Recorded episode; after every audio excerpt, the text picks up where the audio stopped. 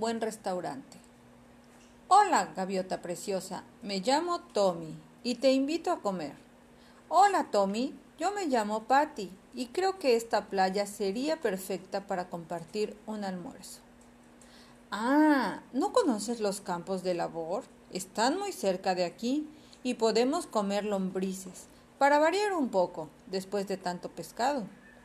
Patty es muy curiosa y acepta encantada. En un momento, las dos gaviotas llegan volando al campo que está arando el granjero Manuel, y parece muy concurrido. Hay docenas y docenas de gaviotas picoteando lombrices que salen a la superficie.